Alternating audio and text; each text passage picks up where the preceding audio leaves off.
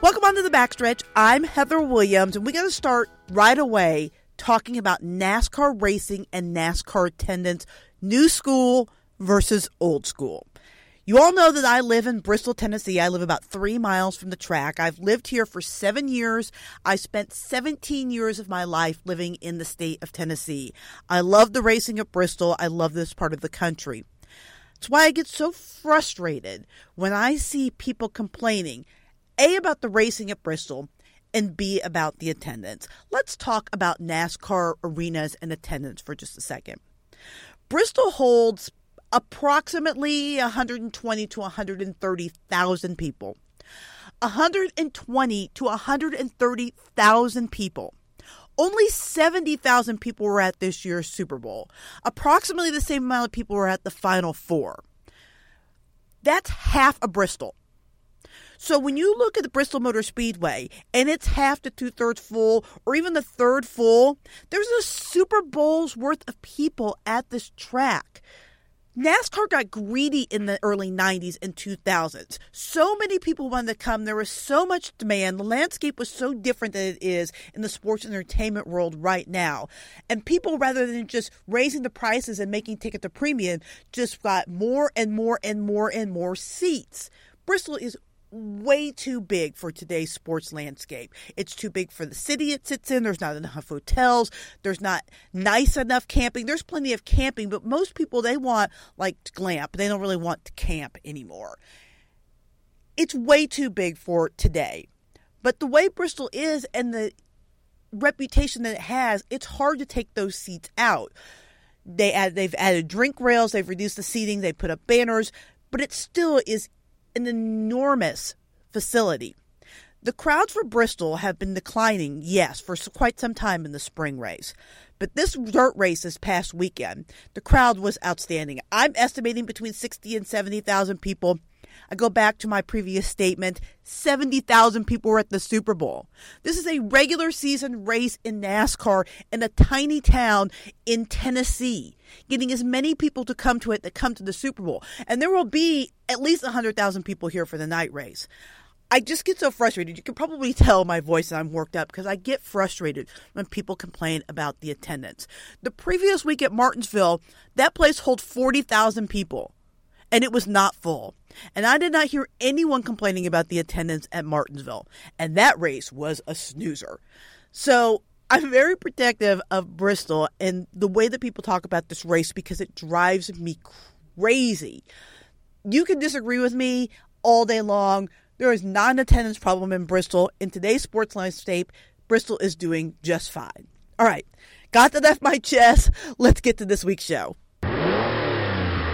We're joined, as always, by our crew chief, Chris Carrier, who also happens to be the crew chief for the number 75 Food Country Truck in the Camping World Truck Series, coming off a fourth place finish at Bristol. Outstanding yes, run for you guys. Yes, ma'am. We have to start with Bristol, of course. Incredible finish in the Cup race. Best spring race attendance in almost 10 years. The ratings were way up. So, is Easter Dirt the experiment right for the success of Bristol? I think the results of the race and obviously the the statistics you just mentioned is uh, you know a grand slam for for Bristol Speedway. Uh, you know, you can. We were talking about before we started the show here. You know, you can be a fan of dirt racing or not a fan of dirt racing. You can like or not like whatever, but um, the work they do at that racetrack is is amazing. I, am shocked every time I go in there to see what these guys accomplish and and how much uh, coordination and organization has got to be in in that. But uh, you know, the race was a good race. It was an exciting finish. There was a good crowd. The TV ratings were up. So, you know, I, am not a, a, big fan of racing, doing anything on Easter Sunday, uh, but it's just, um, you know, it, it worked and it was a success and I'm glad for the people at Bristol Speedway. And uh, you know, it looks like, kind of looks like it's going to be a thing here for a little while longer. So, but, but, big success, big success, good deal. Yeah, they announced today that they will be returning to the dirt next season. Don't have a date yet, so it might not be on Easter, might but not. the dirt is definitely coming back. So, a lot of people criticize Ross Chastain for his move at the end of the race at COTA there doesn't seem to be the same sort of criticism for Chase Briscoe after what he did at the end of the Bristol race on Sunday. Is it fair to compare the two, or am I missing something here? I, I don't. I don't think it's really fair to compare the two because, in my eyes, anyway, my opinion, I think Ross Chastain's um, his approach to that and what he did at COTA, I think it was a reaction from what happened before. I mean, he got bumped out of the way and knocked out of the way and moved, and he said, "Look, no, I'm not taking that." So. I don't think, I really don't think he did anything wrong. I don't even think it was his mistake. I think he did, he took the territory back that he deserved. At Bristol, I think there was no intention whatsoever of anybody to do anything wrong. I think both drivers involved, Tyler Reddick and Chase Briscoe, are super, super superstars of in the future, and I think they're very good young men. I think Chase just went in there and did a last ditch effort uh, to do like a sprint car slide job on dirt, and that's kind of hard to do with this big a car. Uh, I think he just kind of overdone. He he was he was man enough to go apologize to Tyler. Tyler accepted. They acted like two grown men, like they should, and things went on. And, and Kyle Busch won the race. So, you know, Tyler shows a lot of confidence to me that in the way he reacted. Like, okay, he knows that wins are coming. That boy's going to be a superstar. In my mind, he already is, and he's going to win races, and it's going to be soon.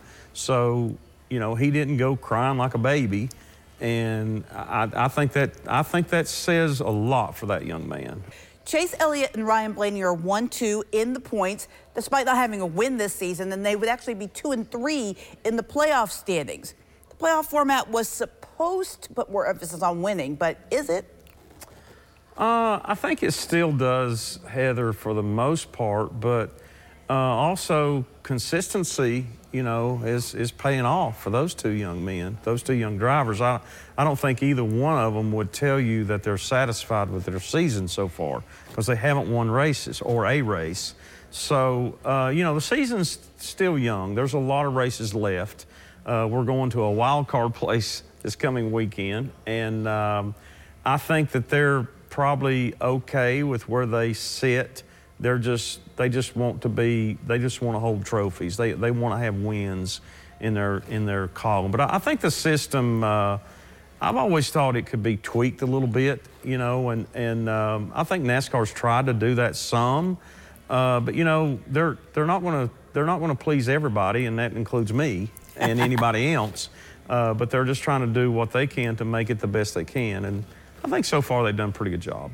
So this week, NASCAR heads to Talladega. The next gen really shined at both Daytona and Atlanta, the other uh, drafting track. So can we expect the same kind of success this weekend? I think I think you can expect maybe more success at Talladega because Talladega is kind of like Atlanta, but just bigger and wider. It's wider than Daytona, and um, a lot of people don't really realize that or think about that, but with this car, the, the you know the, the best thing about it is they're you know it, it, it punches a big hole in the air. The the uh, they run really fast. They've got the, the, the qualities that they can run up on somebody and pass. And um, it, it's it's kind of like a big group of really equal cars in the 70s when you know you could you could have that big slingshot, that big run up to the car in front of you. Talladega is much wider. It's going to be a little bit faster. I think it's just going to be. They ought to call it the Mayhem 500. Uh-huh. It's it's going to be crazy, and um, you know I, I hope that it. I hope that it won't be filled with carnage. I think it will some, but you know what? I, I don't. Heather, I'm I'm not so sure. Don't be surprised if they don't have the amount of cautions that normally, because again, Talladega is wider. There's more room for error. There's more room to make a mistake, and they can go four and five wide even, which is you don't want to do it much, but they can get away with a little bit more than they could at Daytona and certainly at Atlanta. Our guest this week is Chris Burkey. He is the pit crew coach for Joe Gibbs Racing, and he's from nearby Greeneville, Tennessee. If you are listening outside of the Tri Cities area and you know where Greeneville is, it's a little bit down the road, maybe about an hour from Bristol, maybe 45 minutes from Johnson City, Kingsport, just to give you a general idea. So, Chris, I want to get things started and ask you this question How in the world did you end up in NASCAR coming from Greeneville, Tennessee? I ended up in NASCAR.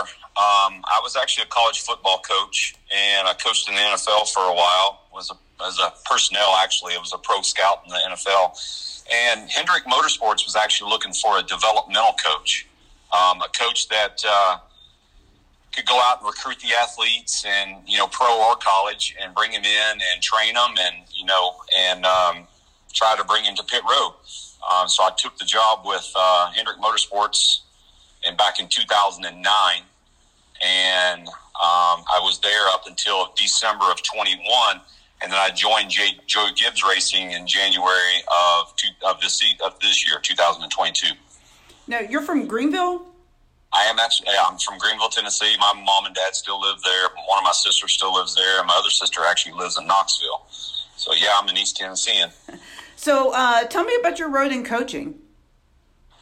Um, I coached I played at Wingate University at uh, just outside of Charlotte. Played football there, and then once I graduated in '92, I, I started coaching college football. I was at Wingate until 1998, and then in 1998, I went to Tennessee Tech University, and then I left Tennessee Tech in 2001 and joined the staff at University of North Carolina Chapel Hill. And I was there until 2005. In 2005, I went with Coach Saban down to the Miami Dolphins I was there for five, six, seven, eight, and then just before, uh, just after the draft of 09. Um, and then I joined Hendrick Motorsports in 2009. All right, so people around here all know about Greeneville and the great football tradition that's come out of there. But were you a racing fan when you lived in East Tennessee? You know, I was. I, you know, Bulls Gap being right down the street, and Bristol being so close. I remember as a kid going up to Bristol and when it was just uh, concrete stands on the front stretch and the big mountain in the back, and watching Darrell Waltrip and Cale Yarborough. So I grew up around racing. Um, I wouldn't say it was my first love. My first love was obviously football, and and uh, but I, I enjoyed watching racing. I enjoyed going up there to uh, to those races in Bristol, and um, I always had it in the back of my mind. You know, being a college football coach, it's so volatile that you know your next job's your best job, and so I always had, you know, what pit crew, what it's an athletic event over the wall, you know. So I always thought in the back of my mind that, hey, I might give that a shot if I could. And and uh, ultimately, after football was over, I joined, got into racing and coaching pit crews. So it kind of all worked out. So as a pit crew uh, coach, what kind of is your your responsibilities with the team? Um, the day to day operations of the pit crews. You know, we practice, we watch film, uh, four, three to four times a week and just getting them prepared for the weekend, you know. And then the off season, the off season is no different than any off season in the uh, in athletics. You know, they train, they lift weights, movement skills, and then we'll also have some um, practices that will start up in what we call our preseason, and then you know getting ready to go to the Daytona 500. So it's really no different than what a football coach would do Monday through Friday or Monday through Thursday, getting ready for their Saturday game. Our games are on you know Sundays, so uh, it's just the day to day operations and making sure they're trained up and practiced and watch film and get ready for the weekend. For my final thought today, I want to talk about Bubba Wallace. You guys are either going to love me after this podcast or you're going to hate me. My opening rant about the attendance at Bristol, and now I'm talking about Bubba Wallace in quotation marks, the unspeakable guy you can't talk about because he's so polarizing. I don't get it. I don't get the hate. I don't get why people are so angry at Bubba. I don't understand why people are projecting all these things on Bubba. As we head back to Talladega, the site of his first win. Yes, it was a rain shortened win. Yes, people have run won races that were shortened in the past by rain or darkness or whatever. The night before, Colt Hero Let's Go Brandon won a shortened race because of darkness. They happen I won't say all the time, but they happen frequently in NASCAR. Earlier in the season last year, Chase Elliott won a rain shortened race at Circuits of the America. It happens. So I don't know why people want to discount Bubba's win. Well, I do know, but I don't want to get into that. What I do want to get into is that if you're holding all this, harboring all this hate in your heart for Bubba Wallace, you're missing out on one of the truly engaged drivers in the garage area. Two weeks ago at Martinsville, I was standing there at drivers' intros and they had a red carpet set up. I was just watching, watching the drivers that were stopping to sign autographs. The most engaged driver that I saw during the, I don't know, 20 minute period that I stood there, I didn't stand there for the whole time. But by far the most engaged driver that I saw was Bubba Wallace. And I see it at Bristol. He always stops. There's a little place. If you've come to Bristol, you know it's right behind turn three where the overpass tunnel is. That people line up and sign have autographs signed. He always stops and signs. He's never one of those drivers that's in a hurry, that's got the headphones on, that isn't paying attention, that's talking to his PR guy, that's pretending like he can't hear the fans. Every time I see him, he is stopping and signing autographs and signing every autograph and taking every picture. A lot of that probably comes from his time he spent at Richard Petty Motorsports because that's the way that Petty was, and he learned from him. But the fact that he's moved on and kept that ha- kept those habits says a lot about Bubba and the kind of person he is. So you can be mad at him about his social justice opinions, but there are certainly enough opinions on the other side. I can't tell you how many cars I see on racetracks today that say "Let's go Brandon" on the back end of them, and I don't see a lot of people talking out about that. If you don't like politics, you don't like politics. But I don't consider racial justice issues a political issue. So I don't really understand why there needs to be this hate for Bubba Wallace. I guess he's a necessary character in the black hat, white hats of this sport. I just find it unfortunate. I just feel like you're missing out on someone who's truly thoughtful, interesting, and engaged with the fans. And I guess that's your loss. So, like I said, after this week, you're either going to love me or you're going to hate me. Thank you for coming to my TED Talk. I call it the backstretch, and we'll see you again next week. Hopefully.